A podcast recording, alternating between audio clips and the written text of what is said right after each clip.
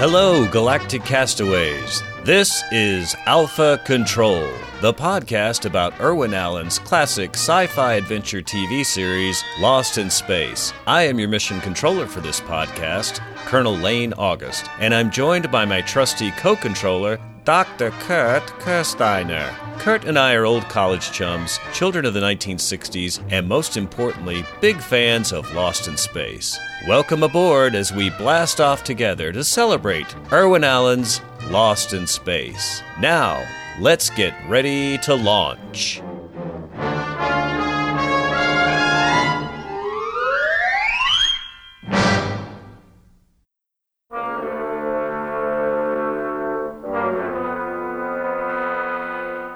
Last week, as you recall, we left Professor Robinson working by a mysterious, ghostly swamp, out of which was soon to come the most terrifying challenge ever to confront our space family.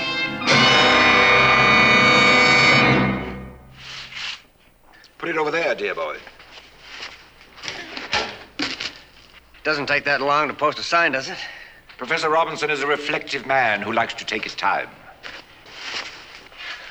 And the more time he takes, the less work for you, right, Smith? Major, I have told you before that I suffer from a very delicate back. I'll go see what's keeping him.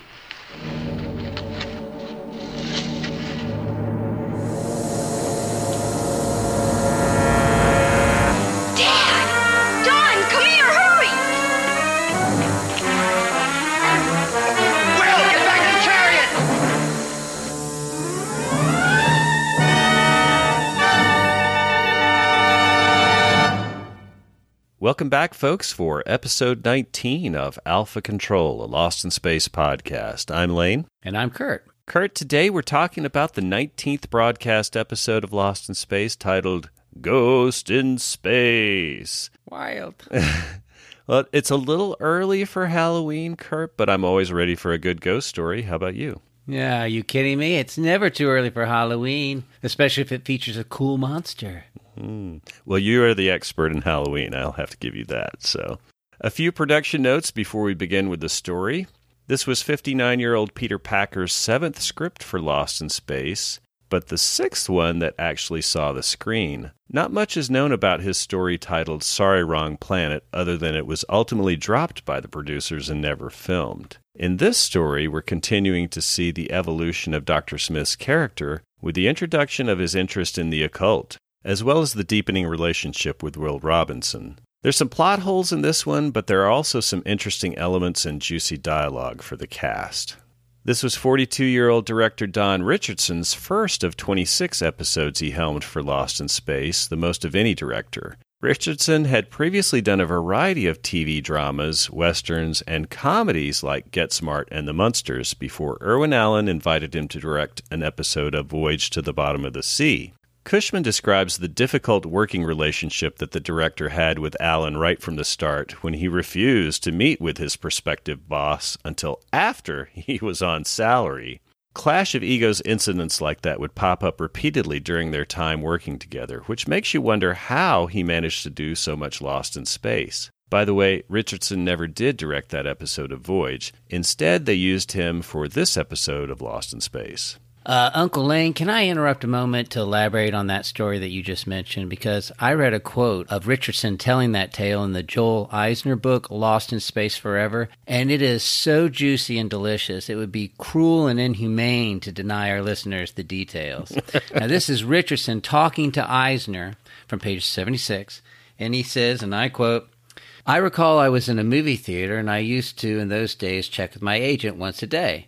I called in and he said that a man named Irwin Allen wanted me to do an episode of Voyage to the Bottom of the Sea. I asked him how much it paid and what the schedule was. My agent told me and I said, okay. Then he said, There's one catch. He wants to meet you first. I said, hmm. I don't meet anybody because I don't appear on the screen, so there's no point in them seeing what I look like. If he wants to see my work, he could watch the TV and it's there, or he can even call the networks and get an old show. So my agent said to call him back in half an hour. I called back then and he said, Mr. Allen said to go to hell. so, so I said, it's mutual. Two weeks later, I got called again. The agent said, Mr. Allen says, would you do the show if he doesn't have to meet you? I said, sure. After I'm on salary, I'll meet with anybody, even the devil himself. So I guess since he's in hell, that's where he'd be, right? So I went onto the studio on that appointed day, and they put me in an office and gave me a script. About 20 minutes later, the associate producer came in. His name was Jerry Briskin, and he was a very nervous man, and he kept pulling at his collar all the time. and he said, uh, M- M- "Mr. Allen says that now that you're on salary, are, are you are you willing to meet him?" So I said, "Sure," and I went with him to the stage where Irwin was directing the pilot of the Time Tunnel. There were hundreds of people running around on the Titanic in their underwear with water effects. I, I was led to the trailer on the stage where Irwin was, and he was a man with about two feet of Brillo like hair on top of his head, you know, kind of like Barton Fink or something. He was wearing a uh, strange colored shirt with a violet ribbon tied to a glass for looking through for the color shots. He said, Sit down, sit down. So I, I sat down and he briefed me on the cast. He told me that this one was a lunatic and that one was an egomaniac and so on and so forth. and then he said, Good luck. And then I went on back to my office. Then after lunch, I came back and Briskin came in and said, Mr. Allen says that now that you're on salary, are you willing to meet him? And I said, Yeah, but we did that just this morning. He said, I, I told him, but he forgot. so we went back to the Titanic, and the people are still there in their underwear running around, running around. And this time, Irwin had a different color shirt on with a different color ribbon, looking through that same seeing glass for the color shots. He said, "Sit down, sit down." And like nothing had happened before, he told me all about the cast. I looked at my notes, and they all corresponded with what he had told me before. And he said, "Good luck." And that's how I began working with Irwin. Isn't that priceless? And here's the added irony that Richardson didn't mention. the Time Tunnel series began with the two main characters landing on the Titanic before it sinks. Well, a year later, the series ended with the same two characters landing on the same boat, repeating the same situation as before in an endless loop. So in this instance, life was actually imitating art on the actual set where art was made because the series would repeat itself just like Irwin was doing on that first day of shooting. Oh, man. Or does that suggest that art was imitating life because Allen was actually repeating himself before the series did? you know? Maybe that's the cause that created the effect. Oh man, these time paradoxes, they give me such a headache, but mm-hmm. I just thought that was beautiful and had to be included. Uh, it is a beautiful story. That's hilarious. and you said that was from uh, what book again? It was uh, Joel Eisner and Barry Magen's Lost in Space Forever. Oh, okay. Yeah, that's a good book. Okay, great. Well, this episode was filmed from the 13th to the 21st of January, 1966, seven days. It aired on February 2nd, 1966, and got a summer repeat on June 8th, 1966. By the way, Lost in Space is still getting biffed, banged, and clobbered by Batman from 730 to 8 in the ratings, but it did manage to win back the top spot during its second half hour. Boy, whew. Yeah, I guess one week of watching Patty Duke was enough for most viewers. Yeesh. All the regular characters are featured. The stunt actor Dawson Palmer is back in the role of the ghost or the bog creature. You might remember we last saw him as the two headed skunk cabbage in the raft, and I'm putting that word saw in air quotes because uh, obviously we didn't really see him. But fear not, there's an episode coming up where we'll get to see Palmer's mug on the screen, so we'll have to wait for that one. With that, let's get on with the story.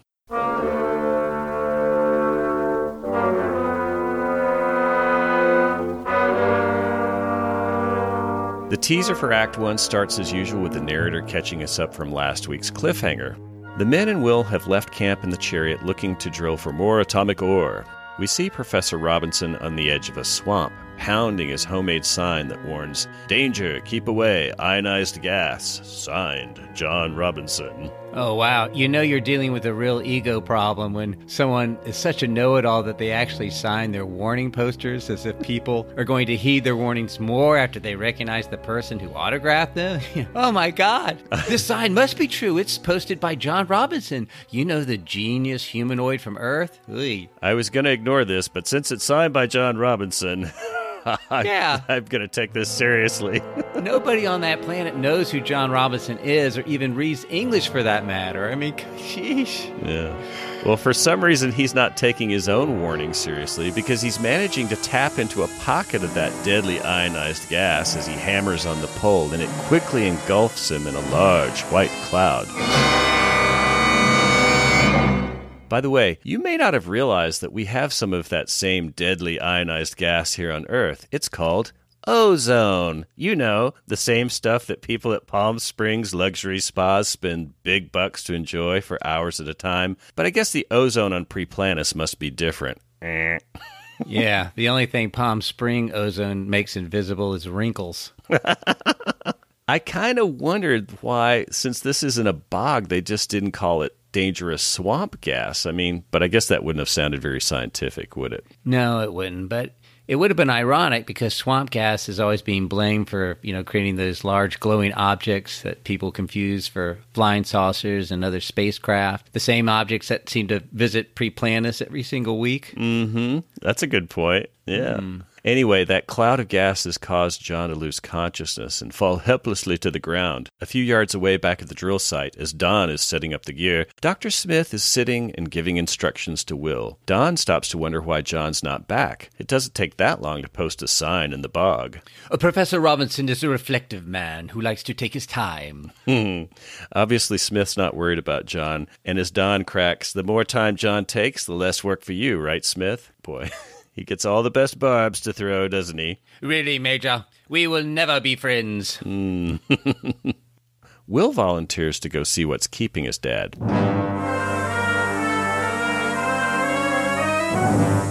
When he arrives in the scene, he's shocked to see Professor Robinson passed out, smothered in that deadly gas. And he kind of looks like he was all ready for the Undertaker because he's lying completely flat on his back with his arms perfectly placed by his sides. All that was missing was the quarters on his eyelids. Uh-huh. It does, however, appear to be very noxious gas because Will has to cover his face with his arm as he shouts for Don to come help. It only takes a second for the Major to arrive on the scene, and luckily he has a handkerchief in his pocket to fight off those fumes. He grabs John and manages to drag him a few feet away from the source of that gas leak, but honestly, it looked to me like they should have moved farther away because they're all still feeling the effects of it as Don tries desperately to revive the still blacked out professor. After much coughing, slaps on the cheek and hands from Don, John eventually does come around and he says he'll be all right. But there was some real suspense for a minute there because we really had no visual indication that he was still alive. Not to interrupt again about the book, but according to Eisner, the original script had the major give the professor mouth to mouth resuscitation and revive John that way. Hmm. But the CBS censors wouldn't allow that to be shown, which is kind of a shame because that would have short circuited Star Trek's much ballyhooed claim about televising the first interracial kiss between Lieutenant Uhura and Captain Kirk. Hmm. Because Irwin could have bragged that Lost in Space had the first lip locking between two men. then they would have really been ahead of their time, huh? They sure would have. As he's helped up on his feet, John voices what we're all thinking. I guess I forgot to read that sign. Then the three head back to the drill site. Some time passes as John and Don are getting the rig ready to drill. Will is standing close by as their step and fetch it assistant. The only one not helping is a very impatient Dr. Smith, who's sitting on a rock a few feet away. He's not only no help, he's probably hindering their progress with his bad attitude. John comes up with a way to get Smith out of the way and squeeze just a little work out of him. He hands the doctor a bundle of charges and asks him to walk over to Drill Site 5 and do a little blasting. If there's nothing up there, it'll save them time. By the way, that bundle of charges was different from the molecule models we saw in Mr. Nobody. These look more like conventional dynamite sticks wrapped together in a bundle, although they appeared to be painted silver and came complete with a convenient firing pin. Yeah, Lost in Space always seems to think that if you want something to look futuristic, all you have to do is paint it silver or gold. exactly. It's a very simple operation, John tells Smith. All he has to do is pull the pen, drop it in the hole, and get away before the charges go off. It's a task even he shouldn't be able to foul up. Hmm, want to bet? yeah. He thinks it's another futile effort, but John insists. Will volunteers to accompany Smith on the way to the site. Smith balks, but John says to take him since he knows the way. Very well. Lead on.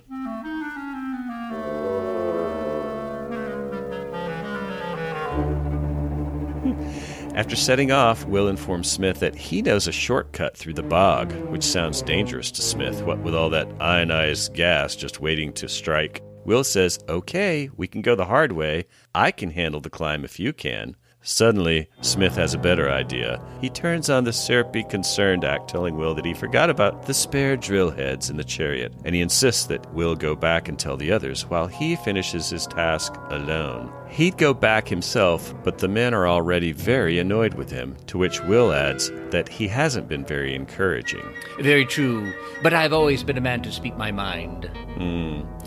Will agrees and heads back to the drill site. When the boy's gone, Dr. Smith, holding those charges like they might explode at any moment, gets a devious look of determination on his face. He steps a few more yards down the path, passing John's warning sign. Then, approaching the edge of the swamp, Smith looks around to make sure the coast is clear. He pulls the pin on those charges and tosses them into the bog, which in this case appears to be a familiar looking quicksand trap that swallows them up in a flash. Smith turns to run away, but realizing he's still holding the pin, he panics, turns around, and comically tosses the pin in after the charges. He then hightails it out of the area.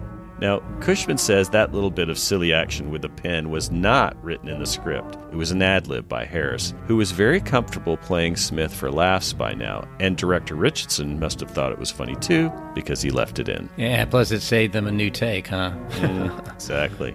A few seconds later, as Smith is on his way back to the others, we hear the sound of the explosion. And it violently rocks the ground on the path, causing Smith to duck for cover. Back at the drill site, Don comments that the blast sounded a little offbeat to him. They hope Smith didn't foul it up. Oh boy, hope springs eternal. They'll check results tomorrow. For now, it's time to get packed up and head back to camp. Before we go to opening credits, we see next a cloudy night sky. The wind is ominously whining. We cut back to the eerie, moonlit, foggy bog, where suddenly several large trees start crashing to the ground all by themselves. Then we hear the sounds of heavy footsteps thumping through the night, and that's when the camera starts tracking along the sandy ground. Then we're shown these large, three toed footprints making deep impressions in the soil, but there's no sign of what's making those prints. Whatever this invisible creature is, it's large and has very dangerous looking feet, might even need a pedicure. Is this the ghost we've been promised, Kurt?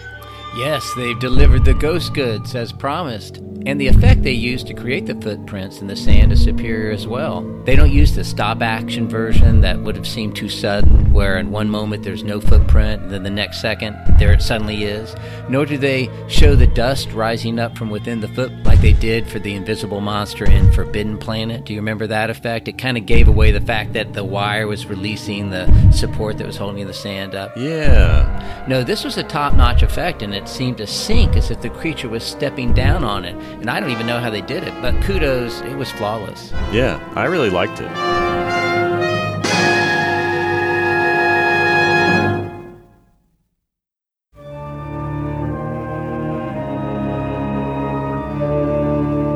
When we return from the opening titles, we're back at the nighttime Jupiter 2 campsite. Penny is being measured by Maureen for some new space fatigues. She seems very excited at the prospect of a wardrobe change. I guess home ec classes in 1998 are more like computer science classes because we get to see another sweet piece of lost in space technology the electronic garment synthesizer.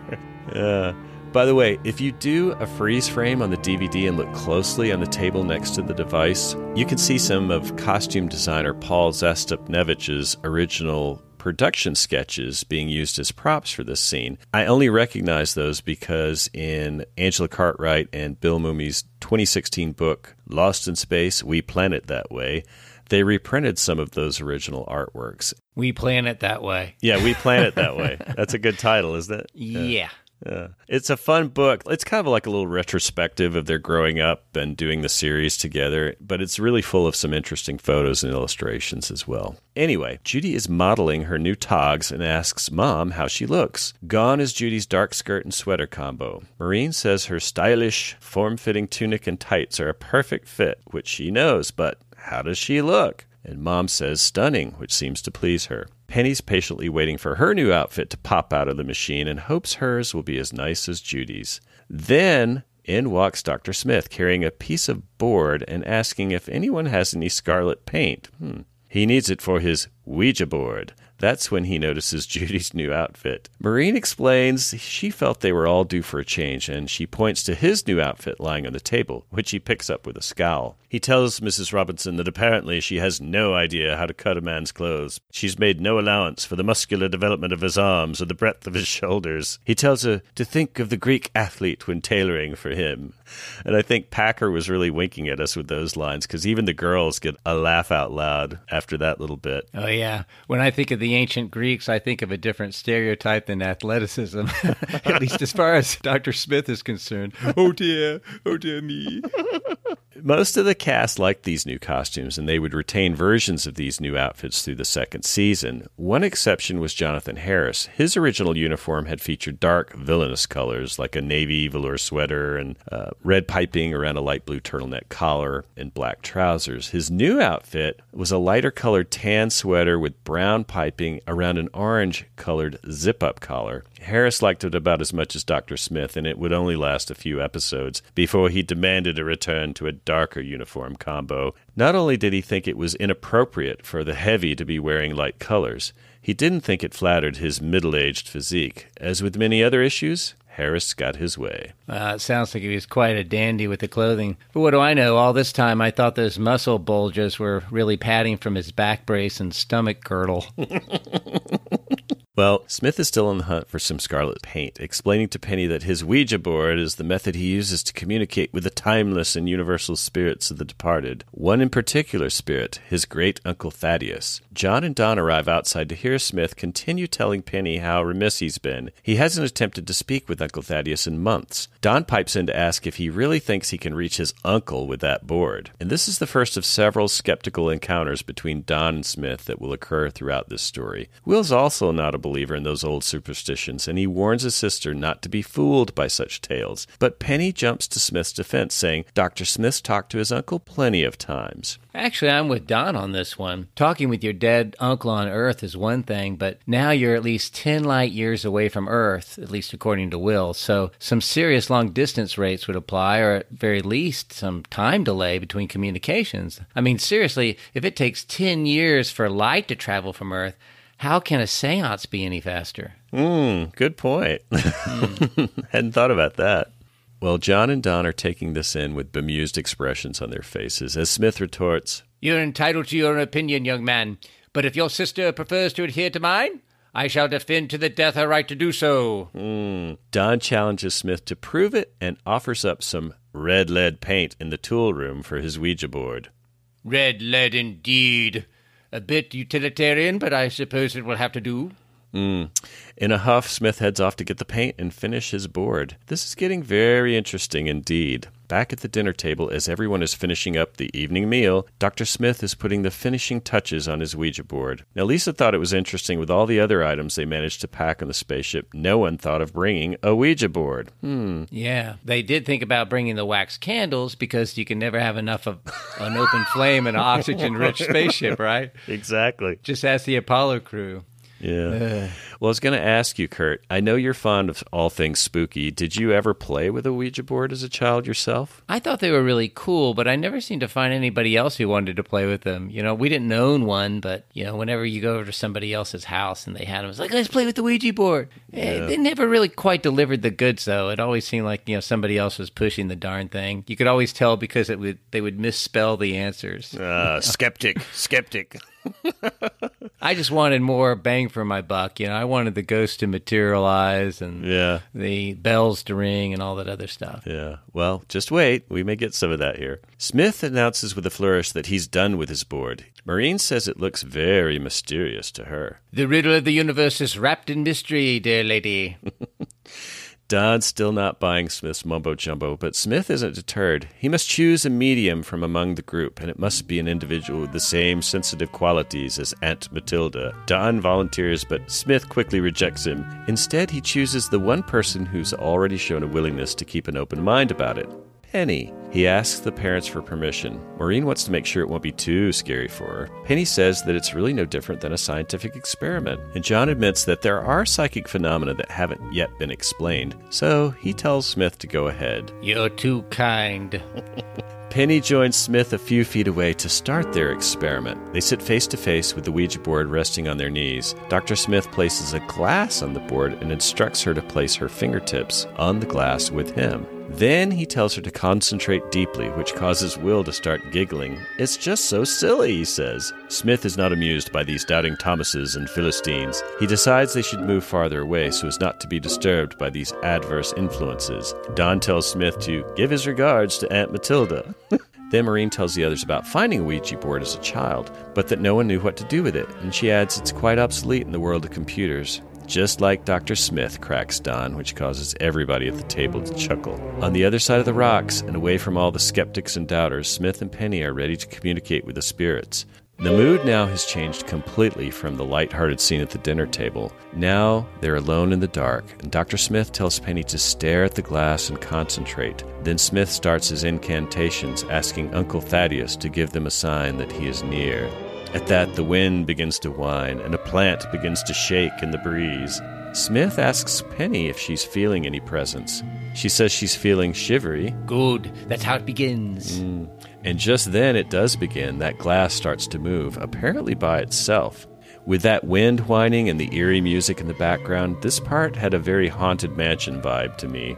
Oh yeah, very true. I'm loving it. All we needed was that uh, mansion organ, you know, the Disney mansion organ playing in the background.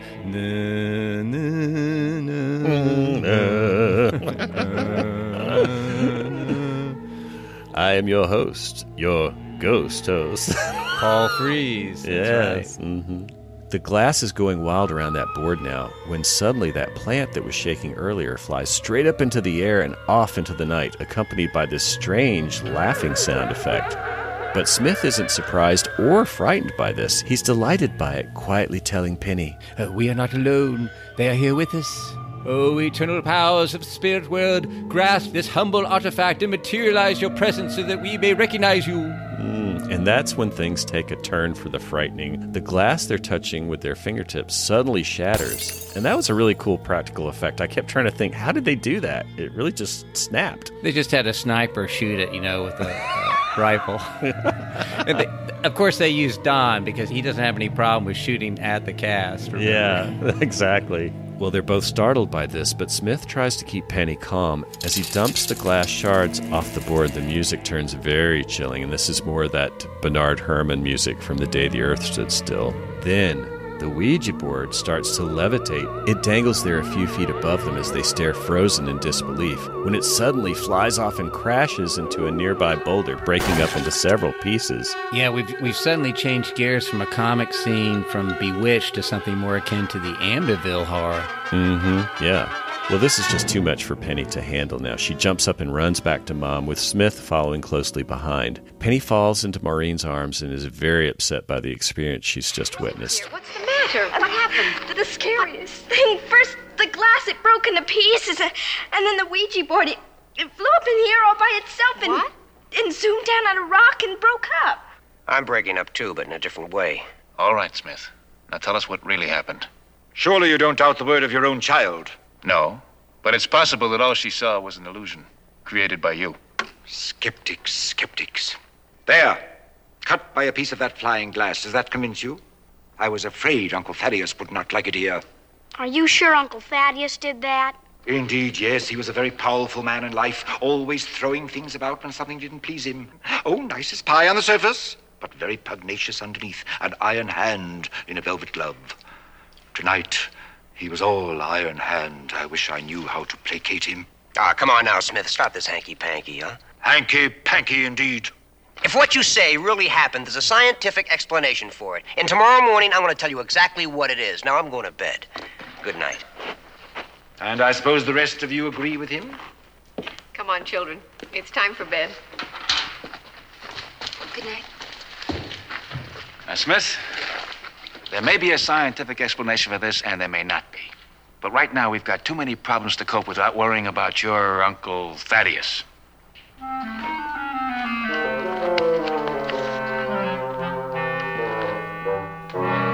Oh, the pain. The pain.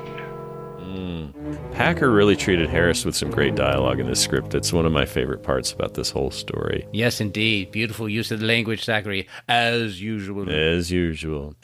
I wanted to mention this scene was a little frightening at the end, and there were several notes from the CBS censors demanding there should be no doubt that the flying objects in that scene were not caused by supernatural forces, but by the invisible creature from the bog. So, in other words, bog monsters were okay, but real ghosts were forbidden. Yeah, that's kind of strange because you know there was that wild laughter in the in the background, and there's really no explanation for that other than spirits. We we never get that from the bog monster, so apparently they just ignored that memo. Totally. Yeah, there's so many of those things that don't make any sense. Like, why did the glass break? I mean, wouldn't they have noticed? Even if the bog monster's invisible, wouldn't they have been able to?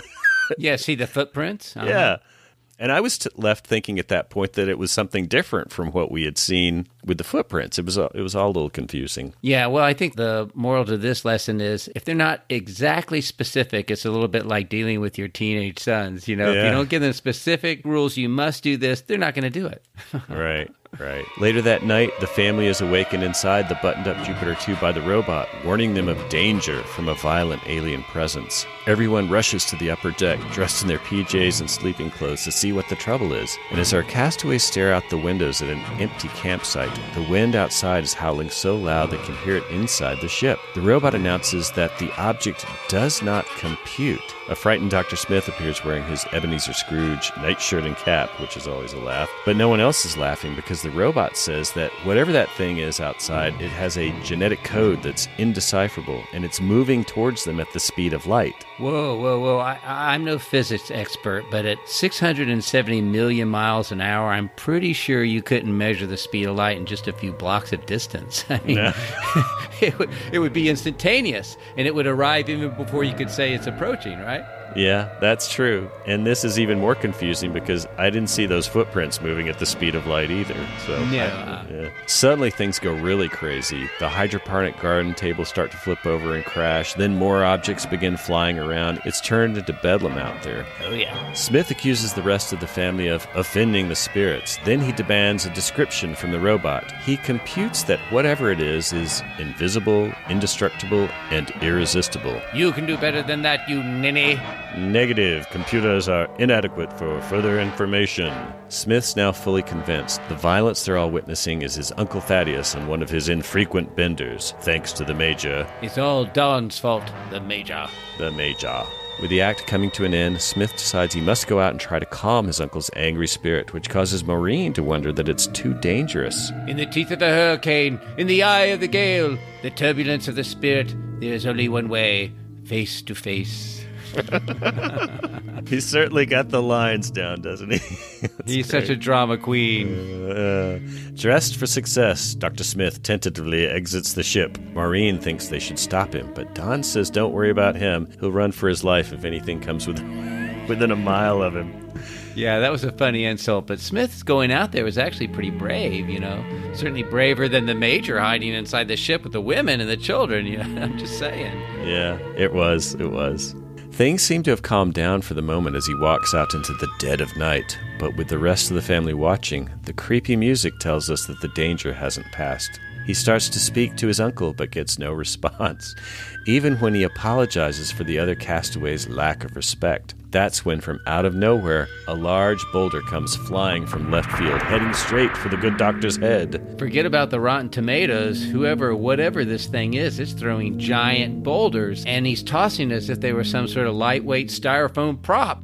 Mmm, imagine that. Well, Smith sees it at the last second and tries to duck out of the rock's path, but we'll have to wait until we return from the commercial to find out if Dr. Smith has been smashed like his Ouija board. And we'll return after these important messages from our spirit guides. Lost in Space will continue after station identification. This is CBS.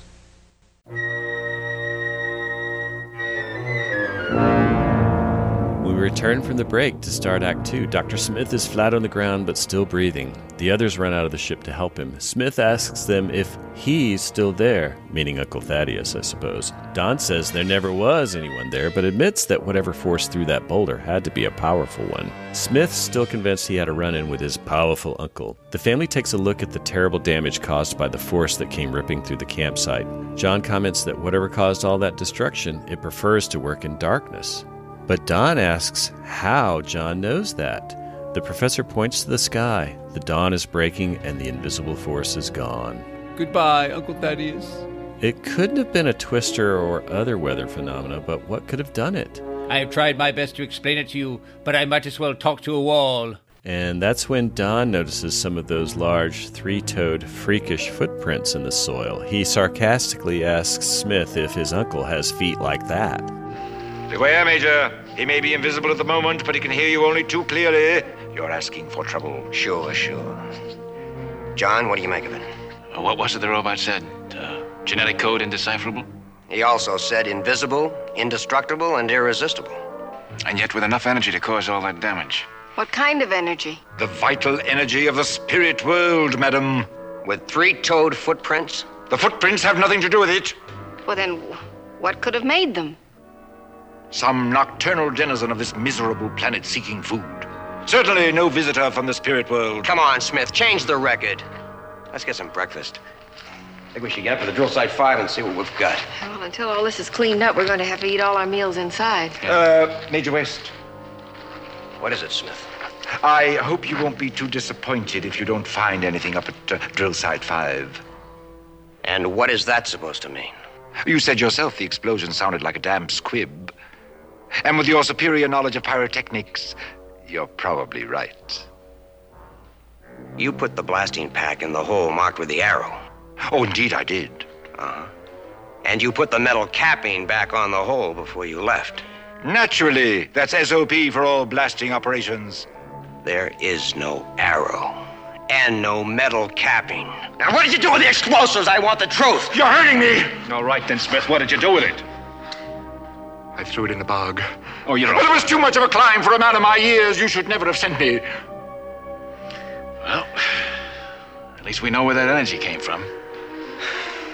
You combine that explosive with whatever elements are in that bog, and it evidently unleashes a force we have no power to control. We better get up to that drill site, Don.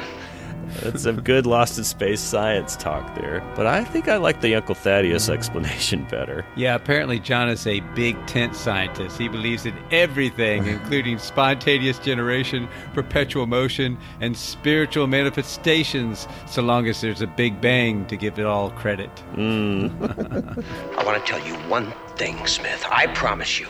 That bog may be off limits to everyone else, but from now on, you're going to be swimming in it every night looking for your three toed uncle. Oh man, he got the best lines. But I can't swim. Next, we're with John and Don trudging along with their flashlights and laser rifles as they work their way through the mists of that deadly swamp. Don's still complaining about Dr. Smith as the two men survey the area. That's when John notices something on the ground. It's more of those large three toed footprints. It's a mystery because the force is invisible, yet has enough molecular weight to leave footprints. So is it matter, or is it a force, or some cosmic combination of both? And why does it only roam about at night, just like Uncle Thaddeus? Hmm. Maybe John is right, and it's invisibility based on scientific principles like a Romulan space cruiser with a cloaking device that bends the light around a very real and heavy object. Of course, that wouldn't explain why it only works at nighttime, though. Yeah, I guess we'll have to find out. Hmm. Well, in this scene, we get our first good look at John and Don's new uniforms as well. Instead of their previous turtleneck tops, they both now have these uh, velour v neck sweaters with zippered collars. Now, since this is black and white, we don't really see the colors, but they're the same uniforms they use in season two. And so John has a dark green sweater and pants with yellow collar and cuffs, and Don has this rust brown sweater and pants with a yellow collar and cuffs. Don's sweater also has these two diagonal rank stripes across the chest. He is a major after all. yeah, but you forgot to tell us the color of the socks. Oh. Sorry. Okay, whatever. Yeah, I know. Anyway, they have just enough time to set the explosives at drill site 5 and be back at the bog before nightfall. Meanwhile, back at the Jupiter 2, Dr. Smith appears from below deck in his new uniform holding a lit candle. The rest of the family are also dressed in their new uniforms as well. Judy's wearing a yellow tunic with orange accents and yellow tights. Maureen is wearing her dark green top with large v neck collar and green tights, which is a nice match with John's new uniform. And Will is wearing a dark orange and yellow combo with a zippered collar that he will continue to use throughout season two. While Penny has a light yellow colored tunic and orange tights styled similar to Judy's. Are you enjoying this fashion report, by the way? yeah, I'm waiting for the monster. Get to the monster. Uh, Penny's costume would stay the same for season two, but the colors would be reversed, making it mostly orange with yellow accents. And I'm only going over all these colors to make this point. I think the reason they were going with all these really bright, wild colors was not just it was the 60s. I think Irwin was already thinking that if they got picked up for a second season, they'd be switching to color instead of black and white. So they really wanted to make a splash. And remember, Batman was all about the color too. So Oh yeah. Well, I think you also mentioned earlier that those aluminum spacesuits were killing the cast. That they were tight and stretch, were hot and sticky, and as Smith would say, were very icky. Yes, and I think they updated the material for those as well in the season too. So Ah, wild. The others ask Dr. Smith what his candle is for, and he announces that while the men are absent, standing watch in the bog, he's decided to perform an act that may save them from more of Uncle Thaddeus's displeasure a seance to placate the spirits. Now, see that that's why they brought the candles Mm. to perform exorcisms. You know, th- that's why I would never make a good astronaut. I never foresaw the need for that. You know, plus I couldn't stand wearing a sealed helmet and not being able to wipe that tickling drop of sweat from the bridge of my nose. That would just drive me crazy. Uh, well, they're confused, but Smith convinces them to gather around outside a glass table. A table I don't remember seeing before, but I do recognize the stand that glass top is sitting on. It's the old NGS scanner that John had to risk life and limb to fix all the way back at the beginning of the season in the reluctant stowaway. How can we forget? yeah, good thing he saved it. Otherwise, now they'd be screwed. No seance table.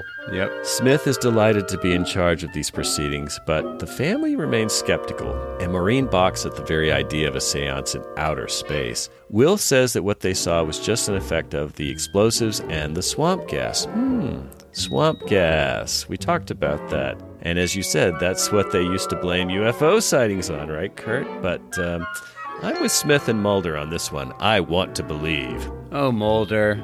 There's a completely scientific explanation for your car floating up into the belly of that round hovering object, then blanking out and reawakening with a painful rectal itch. Ugh, where's my preparation H? Smith tells Will he's getting to be as bad as Major West with his know nothing, know how attitude, adding that it's a common failing of all technologists. Then to Maureen, he tries to quote Shakespeare. There are more things in heaven and earth, etc., etc. I was surprised Smith didn't know that one. He was he, he's correctly quoted Shakespeare before, and this one's quite famous. It's from Hamlet, where he says, "There are more things in heaven and earth, Horatio, than are dreamt of in your philosophy." You remember that? I do remember that's one of the few Shakespeare lines that I can quote, so it seemed odd that he couldn't. You're right. Anyway, it's time to get on with it. After all, it's almost midnight, the bewitching hour. So she agrees and lets the children join him around the table with the candle in the center and the robot in the background with a guitar hung around his neck. Then we cut back in the fog shrouded bog. John and Don are patrolling the area looking for signs of trouble. With the wind faintly howling, we then hear the thud of those heavy footsteps. Uh oh. Both men are startled and turn their heads in the direction of the sounds. We cut to another tracking shot of those deep, three toed footprints in the soil. And then trees start to be flipped and thrown out of the way by the invisible, indestructible, irresistible force that's bearing down on the men. John readies his laser rifle, but where is he going to aim it? I mean, I don't know, but he fires anyway at the nearest tree left standing. The laser shot does a beautiful job of blasting that tree to smithereens, but it doesn't stop Uncle Thaddeus. I was hoping he would hit the creature and we would see the cool outline of its features, like what they did in the Forbidden Planet movie, you know, when Right. the monster crosses the electric force field and we see the outline and the electric bolts. But that was probably, you know, too expensive of an animation for Uncle Irwin. Yeah, flash powder's always cheaper, Kurt. Yeah. With the act drawing to a close, John decides discretion is the better part of valor and orders a tactical retreat to the ship. But before they can get far, that force has pinned them down. We hear the sounds of fists hitting as the angry spirit knocks them both something silly and then leaves them sore but still breathing. That whole scene kind of reminded me of a bat fight, but without the flashing biffs or bangs. Yeah, I liked it, but it just didn't feel right about a monster hitting them with his fist. You know? Yeah. I mean, I've never I've never been to monster school, but if I had been, I I'd be surprised if they taught boxing lessons. You know, I'd expect they'd focus more on using your teeth and claws. but Right. These are alien monsters, so who knows for sure. Yeah. Well, the men recover their senses and then race back to camp. Meanwhile, we see the footsteps of that beast continuing to march. And right before we go to commercial, the camera lingers on John's warning sign that started this whole story. The last image we see is the sign being suddenly plucked out of the ground by invisible hands and then disintegrating into small pieces before it's finally tossed aside. Apparently, this ghost is not a fan of yard signs. Yeah, well, if it's during a political campaign, I can understand. But it was a cool effect, and I don't know how they did that. Did you? I mean, pulling up the sign with the fish line, that's easy enough. But how do you get it to get crushed in midair like that unless you shoot it with a shotgun or something? It was a real ghost, Kurt, don't you know? it makes sense. Yep.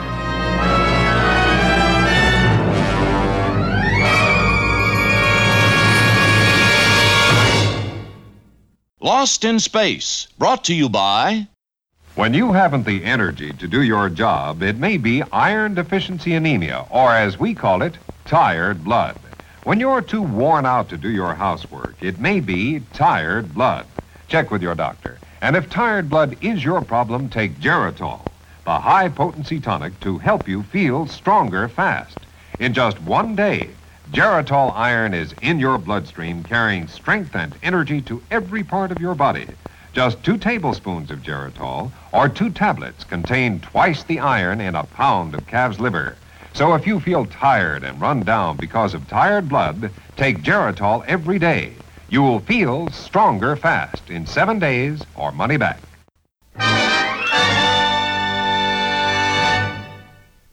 We return from the commercial to start Act 3, we're back at the seance outside the Jupiter. Smith and the children are holding hands with Maureen observing behind. Right on cue, the robot starts to play the electric guitar. Actually, he's holding an acoustic guitar, but it sounds like an electric guitar. And then they all begin singing this little Scottish ditty, I suppose to put them in the mood, or perhaps Uncle Thaddeus was from the Highlands. I wasn't quite sure what that was all about, were you? Well, they've had other, you know, supposedly during seances, if you play music that was meaningful to the individual that you're trying to get to cross over, it helps bring them to you. Oh, okay. All right. Well, that makes sense. I, I didn't know that part. So, well, it was cute. And it also seemed like they'd practiced that song because everybody seemed to know the lyrics right off the bat. Oh, you know, of all the unexplained phenomena in this episode, you're wondering how they knew the lyrics of the same song.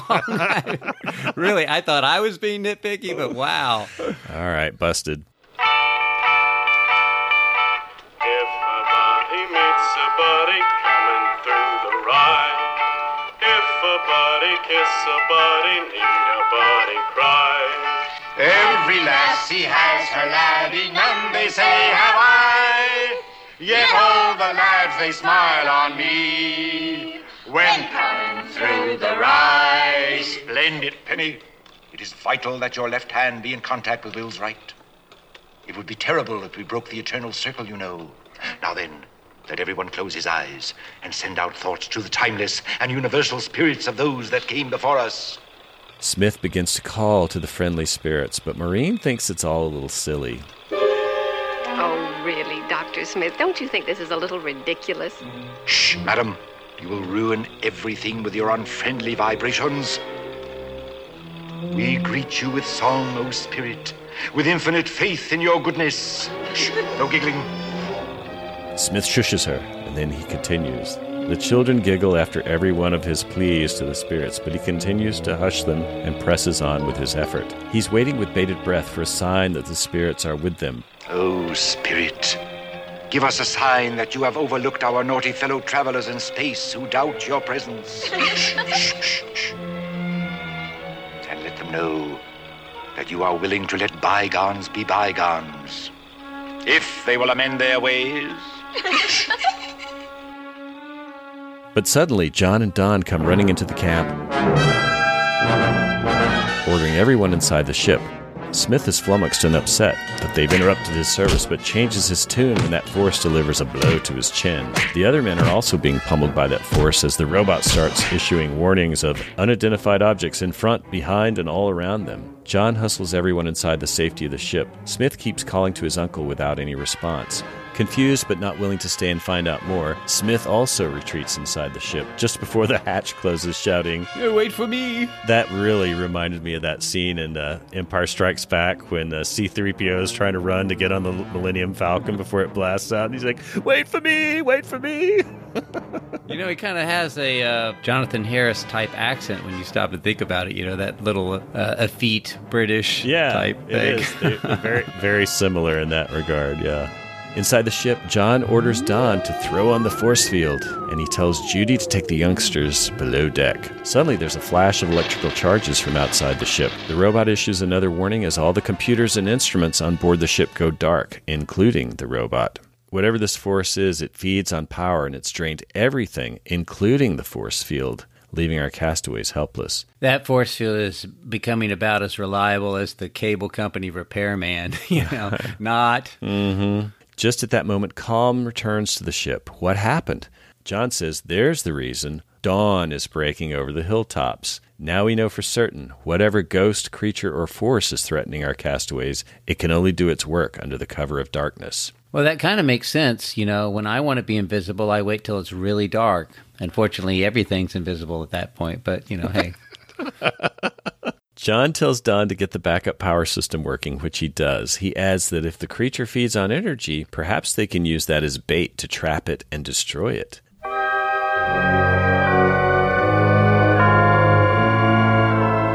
Next day, Smith tells the men that they're completely mad to think they can trap a spirit like Uncle Thaddeus. And the men are working on a kind of a trap for the forest creature. And this was a nice nod towards continuity because they have the keeper's cage that he left behind with Smith in it, and they've rigged it up with some suitable high energy bait for the creature, namely some clearly labeled solar batteries hanging from the cage's roof. You say roof, but they never bothered to add a roof to this cage. Maybe they're worried that the claustrophobia runs strong in the Smith family line and they don't want to risk freaking out Uncle Thaddeus. That's a good point. Smith is not only dubious, he's downright offended at their efforts. He keeps telling them that they're wasting their time, while Don keeps telling Smith that he sounds like a broken record, repeating the same thing again and again. Smith says he'll keep saying it until they finally understand. you cannot trap a spirit. Smith says they're wasting their time on this fool's errand. It could have been better spent refining fuel for their departure, and Don acidly tells Smith to go ahead and start refining since he knows as much about that as he does about Drill Site 5. No response from Smith to that. It was a good comeback, Don. We need you as a moderator in our next CNN political debate. exactly. With the trap set, John tests the cage by pushing a pipe across the entrance. The glass door drops closed, and they're satisfied this will capture the strange alien force. Smith isn't impressed. He insists that their amateurish efforts will come to naught. John asks if he has any better suggestions. Yes, placate the spirits. Tell them that you believe in them. Somehow, John just can't bring himself to go that far, and since he's in command here, they're going to do it his way. At your peril. Later that night, while everyone is sleeping, we see the cage waiting in the dark. Then, the batteries hanging from the ceiling begin to shake. The glass trap is sprung. Whatever it is has been trapped inside the shaking cage. The robot alerts our space pioneers and they rapidly come up from below to investigate. As they're gathered around the shaking trap, Smith, again dressed in his nightshirt and cap, is distressed. Now you've done it. You've given the powers of darkness the excuse to destroy us all. And Don can't resist throwing it back in Smith's face. Why don't you admit that you started this all? And he says, All right, I admit it, but. Why could you let sleeping dogs lie? Oh, forgive me, Uncle Thaddeus. Will asks again if Smith is sure it's his Uncle Thaddeus. And I like this because none of us are sure what this force is. Even the totally science based members of the crew are apparently having to reconsider everything. Why couldn't you let sleeping dogs lie? Oh, forgive me, Uncle Thaddeus.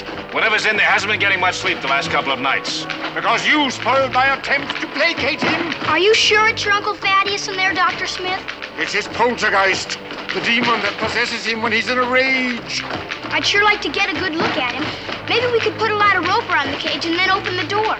We'll wait till morning. He'll be lots quieter then. Do you think he'll still be invisible in the morning? I don't know. I would materialize him, but in his present state of agitation, I wouldn't dare. Once and for all, Smith, why don't you get it through your thick head that what's in there is not your Uncle Thaddeus? Yes, I know, Major. It's mass and energy and similar figments of your nuclear imagination. And if you choose to believe that humbug, you go right ahead and do it.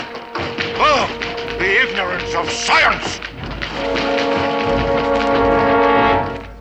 Oh, the ignorance of science. Mm, yes, the ignorance of science. That's a great, one of my favorite all time Dr. Smith lines from the entire series.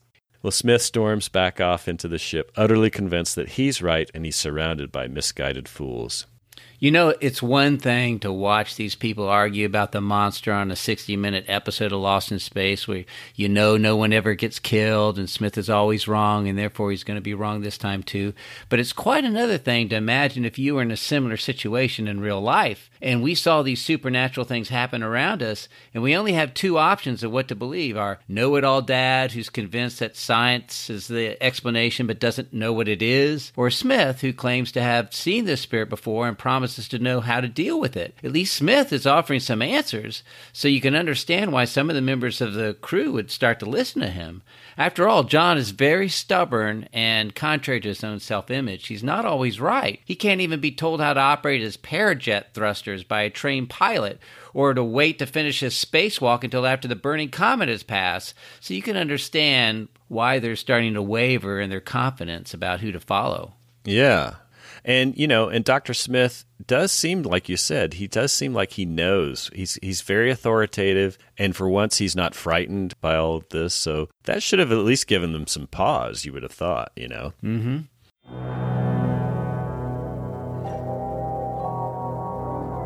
Later that night, though, we're inside Will's cabin, and the accordion door slowly and quietly opens. Standing outside is Dr. Smith, or should I say, Friar Smith, because now he's wearing yet another piece of wardrobe we haven't seen before. He's dressed in a monk's habit, carrying some interesting accessories a lantern, a pitcher, a large book, and some garlic. Yeah, this stuff has been stored with all the cigars in the space pod.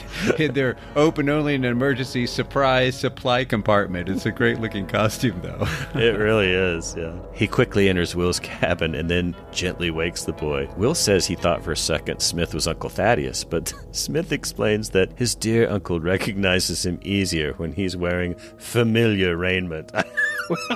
so, so, so, now we know. Now we know. Smith got introduced to all these effeminate situations. he was in a convent.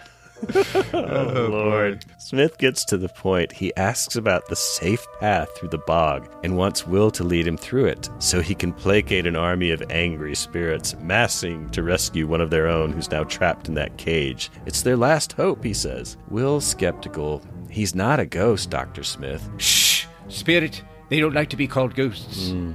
Dr. Smith begs Will to give him the benefit of the doubt, and Will says that Mom did tell him to keep an open mind, so he agrees to help Dr. Smith and lead him through the swamp. Next, as the act is nearing a close, we see a frightened Dr. Smith following little Will through that murky, fog bound swamp full of boulders, slime, and dead trees. With the wind whining in the background, Will and Smith duck and dodge the dead branches and obstacles along the narrow, dry path through the swamp. And the music is also very sinister as they go along that dangerous path. This is another great homage to the old black and white Universal monster movies with all the fog, Mhm. the gnarly and twisty trees. It's great. I was expecting the Wolfman to come lunging out from behind.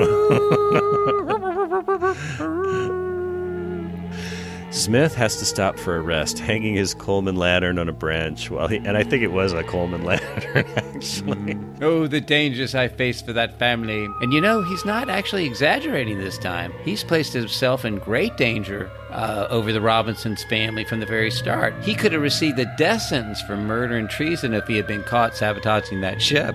exactly. That was yes, he was very brave and facing all kinds of dangers. All for the family. All for that family. then, before we go to commercial, we cut back to the campsite. The robot is standing guard outside that glass cage.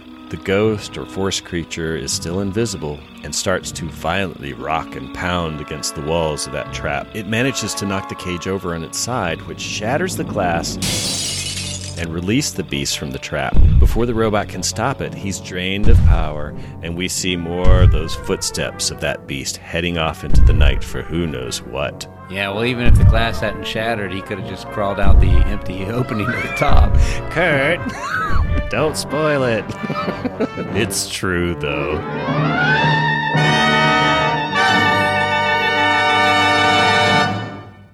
Lost in Space has been brought to you by.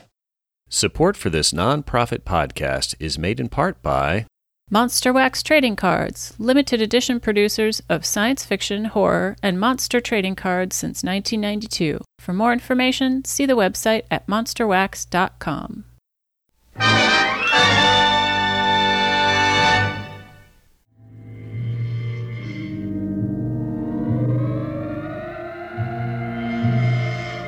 When we return from the break to start the final act, Will and Smith are still making their way through that foggy swamp. Dr. Smith is clearly frightened at the ghoulish surroundings, yet I have to give him credit, like you said, for being brave enough to go out there and try to fend off the spirits. But still, it's funny how he, he keeps trying to reassure Will that there's nothing to be afraid of, even though Will doesn't seem to be bothered at all by all this. After all, he's not the superstitious one, so I guess that makes sense. No, plus it's fun. I mean, why watch Scooby Doo cartoons when you can actually live in an episode? Fair point. Then Smith gets tangled up in a tree and immediately goes into full panic mode. Oh, they're attacking me. The poltergeist. They've caught me. Push it aside, Dr. Smith. It's only a branch. Are you sure? I'm sure. We've gone from the Universal monster movies to the old Abbott and Costello meets the Wolfman and or Frankenstein movies. You remember those too, Kurt? They had all the Universal monsters, right? But they had Abbott and Costello.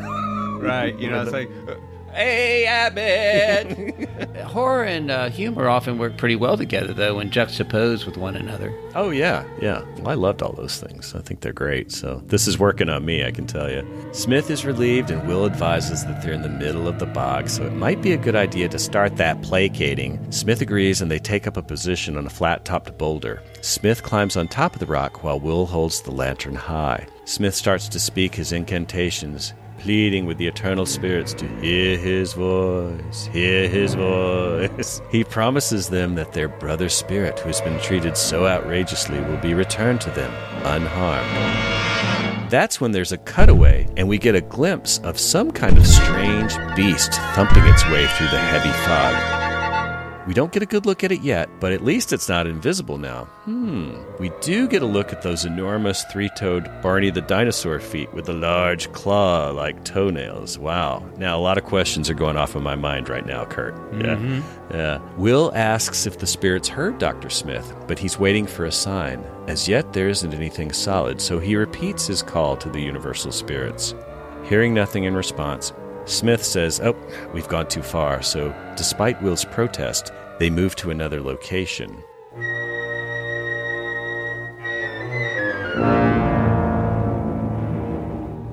And now they're on an even narrower path, walking on rocks over the slime. Then Dr. Smith hears a thumping sound in the dark. And now we see the legs of that creature stamping through the sand and getting closer and closer. And it is an interesting set of legs. They they almost appear to be covered in like scaly leaves or ribbons of fleshy material. It's definitely something alien and had me really wondering what the rest of that creature looked like, Kurt. Yeah, it kind of looked like the ancient wrappings of the mummy, you know, mm-hmm. although they could be strips of flesh or some sort of plant matter, as you mentioned. Yeah. Well, I was wondering why is this creature suddenly now visible? Or was it just being shown to us and it would remain invisible to Will and Smith? I wasn't sure yet how this was going to play out. Yeah, it didn't really make a whole lot of sense. And, and you would think that the soft ground of the bog wouldn't produce such loud thumps for every step, but. You know, even though these are Barney the dinosaur sized feet, but but the approaching thuds do add tension, so why sweat the details? Exactly, and it must be getting closer to him. That's when Will says, Yes, something's following us.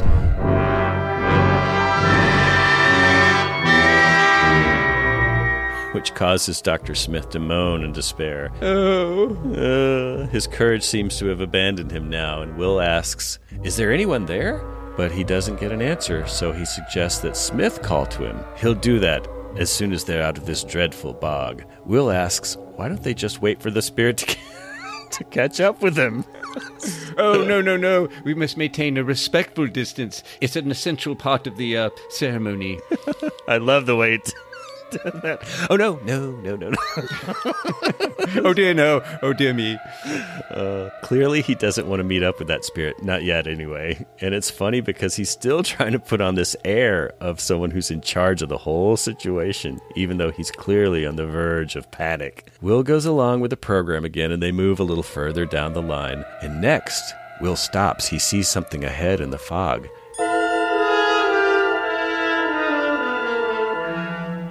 He thinks the spirits managed to get in front of them and points to it. What we can see, at least I could, was a large dead tree directly ahead. And neither one of them seemed to recognize it for what it was. I mean, there was a lot of fog billowing around it. Was it obvious to you it was a tree? I think it was pretty obvious, right? Well, it, it, looked like one of those tree monsters from Lord of the Rings, so there was some scare factor, but, you know, I kind of suspect its uh, bark was worse than its bite. Well, anyway, the frightened Dr. Smith kneels down in front of a rock with Will at his side. Will says Friar Smith better start talking to that spirit if he's going to let them by. But Smith says it may be full of dangerous, unpredictable poltergeists. So he decides it's time to pull out the big guns. He must exorcise them, which brings a good laugh line from Will, who asks why a spirit would need exercise. No, no, my boy. Exorcise. It means cast out evil. Mm. Great one liner. Yeah. It is, yeah. Smith tries to cast out the demons by throwing a dagger at the spirit. But Will tells him he missed. Smith says, Well, the poltergeist must have turned it aside. Next, he tries some cloves of garlic, which he tells Will to wave in front of the spirit and recite an incantation. Holding his nose, the boy repeats the chant Smith tells him about an herb of evil. an herb of evil omen. And Will's a good sport, but then he halts mid sentence when he realizes that thing isn't a spirit at all. And with Smith still cowering behind the rock, Will approaches it with the lantern and then just announces, It's just a moss covered old dead tree. Imposter. He jumps up and joins Will, complaining about all that wasted effort. Then Will walks around the tree to go fetch the dagger that Smith lost earlier. Smith is frightened and calls after Will, but before he can do anything, little Will appears to trip and fall headfirst into that bog. Ooh, that was quite a spill. Yeah. By the time Smith makes it around the tree to that same spot, there's no sign of the boy. He's calling after Will but getting no response. Then, to make matters worse, Smith loses his footing and stumbles to his knees. Looking down at the ground, now we can hear the heavy sounds of those thumping creature footsteps closer and closer. Smith is yet again frozen in terror as we see those three toed clawed feet stomp into view just inches away from Dr. Smith's downturned face. He tries not to panic. Uh, Will? Will? Is that you? I think we've heard this line before. before. Yeah. he slowly raises his head to take a peek.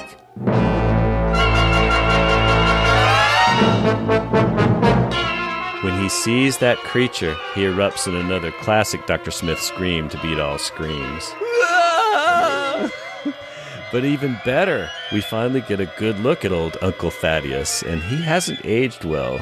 But this is really a great monster, isn't it, Kurt? Oh, yeah, yeah. I liked it even better than the Cyclops, although technically this one is also a Cyclops. Right. Maybe we should call it the Seaweed Cyclops. In fact, isn't this the Cyclops that later appeared on Voyage to the Bottom of the Sea as the giant underwater monster shaking the Seaview? It's one of several. I think you're right. I think it is one of several that does the same thing. Uh-huh. It's a cool Yeah. monster. It really is. Yeah, I thought he he would have been right at home on Outer Limits. He was that good. And I was surprised because, according to Joel Eisner's Lost in Space Forever book, CBS warned Irwin that when the monster becomes visible, they did not want it to be excessively terrifying. So I don't know if he listened to it or not, but if that was the less frightening version of that monster, I sure would have loved to have seen the original concept. Wow. Oh yeah, because he was covered in those like seaweed or strips or whatever it was, and he had that cool single eye. Yeah, scaly face and Scaly those face. dentures, the Yeah. teeth that were, you know, they weren't fangs that would actually made it seem creepier. They were just mm. like, you know, snaggle teeth, Yeah. dentures. Yeah, it was a good one. It was a good one. They gave us some really good shots of it too. But Smith is on his back, absolutely frozen in sheer terror at the horror of this creature. He screams that this couldn't possibly be his Uncle Thaddeus, and somehow Smith manages to get up and run away from the creature, but then he's pinned against a rock, throwing whatever he has at it as the beast lumbers toward him. At the last minute, as Smith is begging for mercy and asking the demon not to come any closer, it suddenly pops.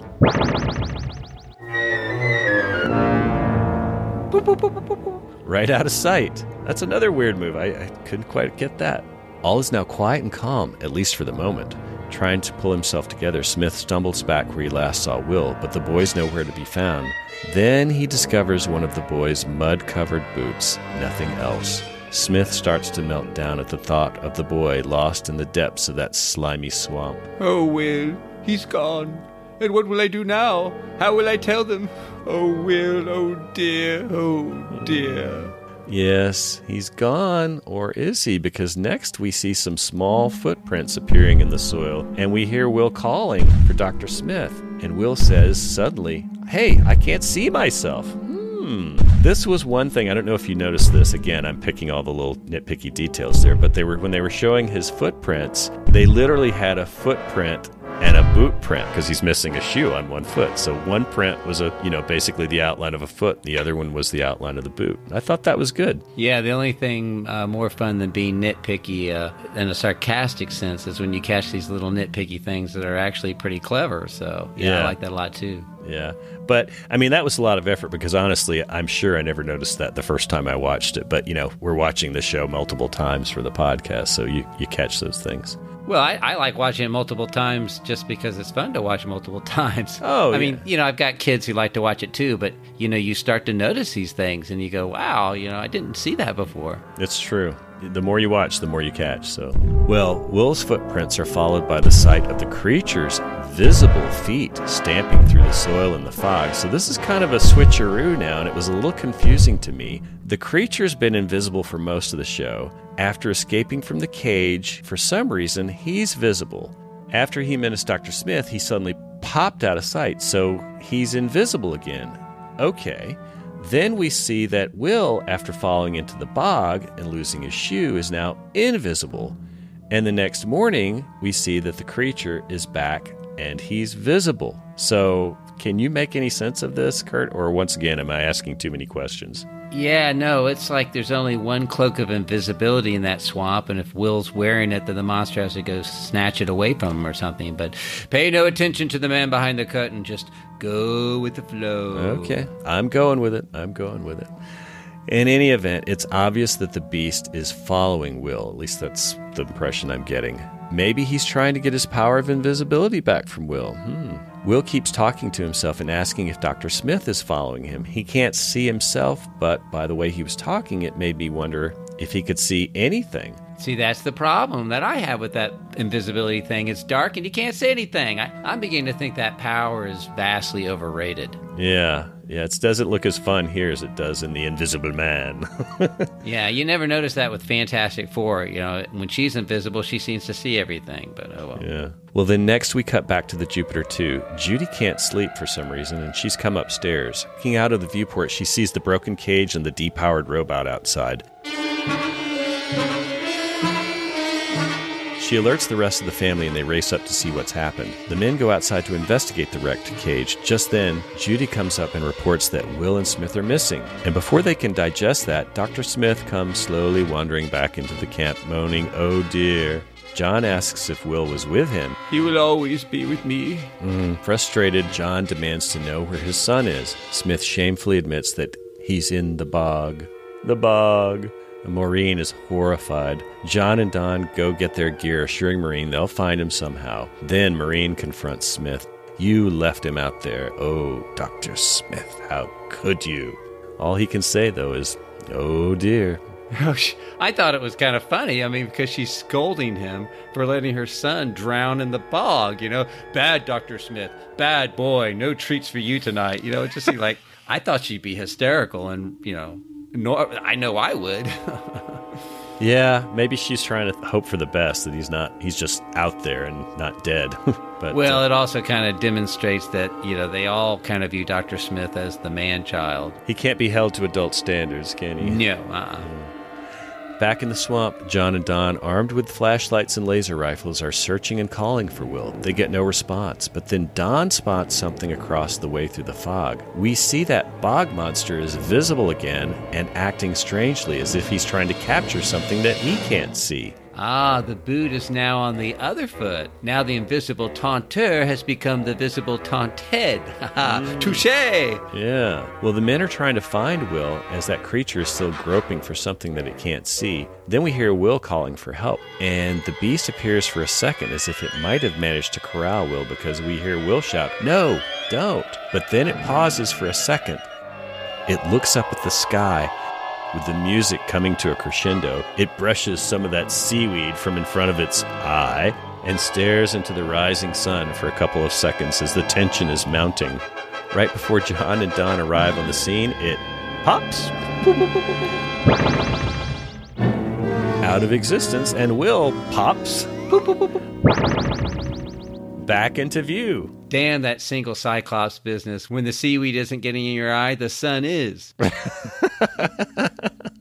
Will smiles and picks himself up the ground as he realizes that he's visible again, and just at that moment, Dad and Don rush into the scene. Will's no worse for wear, and Dad asks what he's doing out here. Will says that he was with Dr. Smith trying to placate the spirits. He knows they won't believe this, but for a while, he turned invisible.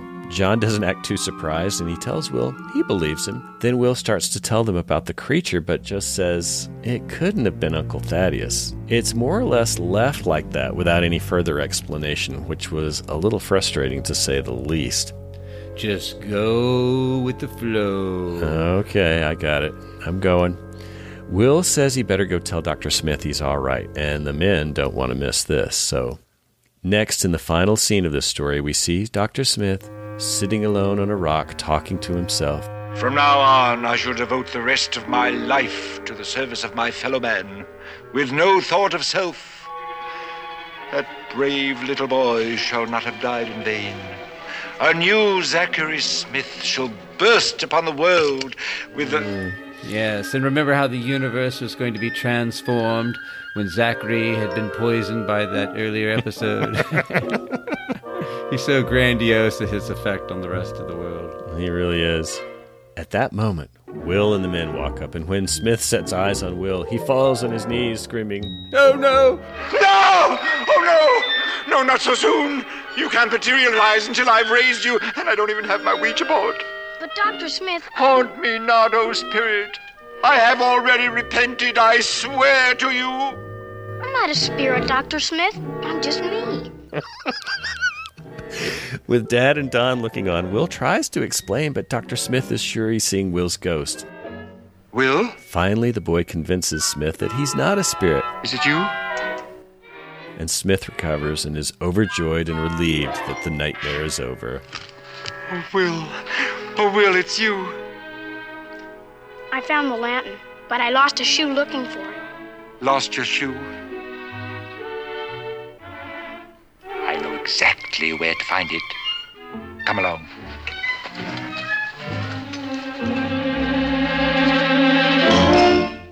All's well that ends well. Oh, yes. Before we take a minute to discuss the cliffhanger, Kurt, give us your thoughts on Ghost in Space. Well, it was a fun episode and I enjoyed watching it, but you know, this was one of those stories that was more style than substance. You know, there were a lot of loose ends, it didn't make a whole lot of sense. And, uh, you know, I kind of felt like they either didn't polish the script to the extent that they should have, they didn't go over and rewrite it enough, or that they did a lot of cutting out of scenes that would have helped explain this stuff. That was my impression. Yeah. So I, I liked it, and I'm glad I saw it, uh, and I enjoyed watching it. But it's not one that particularly makes you want to see it again. You know, I think that the high points are the the dialogue that Peter Packer gave for Harris and Mark Goddard to play with. I, the creature's another obvious high point for me.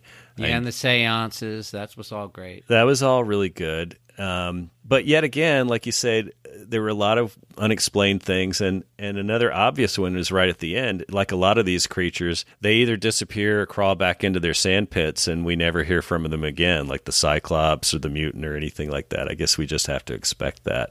Yeah, you just kind of felt like this could have been a really great episode, but didn't quite get to that level. You know, it had the makings. It had the right. It was filmed well. It had the great uh, scenes. It had the great props. It had the beautiful, wonderful atmosphere, but it just was lacking in the plot department. Yep, love the atmosphere, but uh, like you say, more style than substance.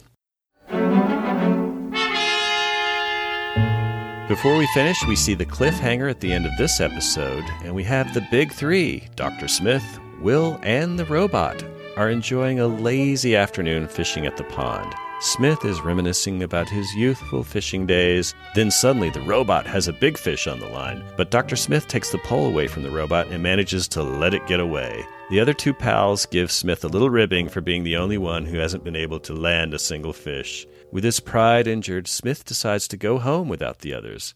Will and the robot follow suit shortly, but back on the way to camp, the robot starts to wave his arms, issuing a warning of immediate danger, and he's really kind of acting a little crazy. Will asks what kind of danger, but the robot sensors will not accept the possibility of its existence. Will's flustered and starts to back up, looking all around for the source of danger. Like, anytime they start backing up, you know it's a you know it's a setup for something. Then we see right behind him a familiar looking mechanical man standing mute in the underbrush. But before we can find out what all this means, Kurt, the freeze frame warns us that this story is to be continued next week. Same time, same channel. Oh, the suspense, the suspense.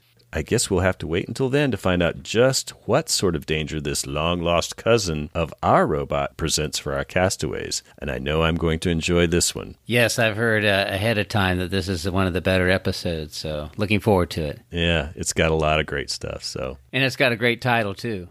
Yes. Folks, that wraps up this episode of Alpha Control. Join us again next time when we will be reviewing the 20th episode of Lost in Space, titled War of the Robots. There's that great title, Kurt. Yep. Until then, take care, and we'll talk to you soon. Good night, Kurt. Good night.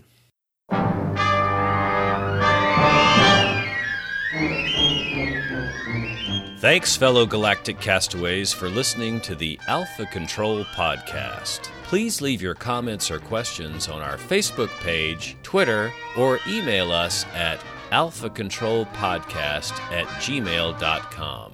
Subscribe to the podcast via libsyn.com. That's L I B S Y N.com. Or through iTunes. If you like the show, please leave us a review as well. Thanks again, and we'll see you next week. Same time, same channel.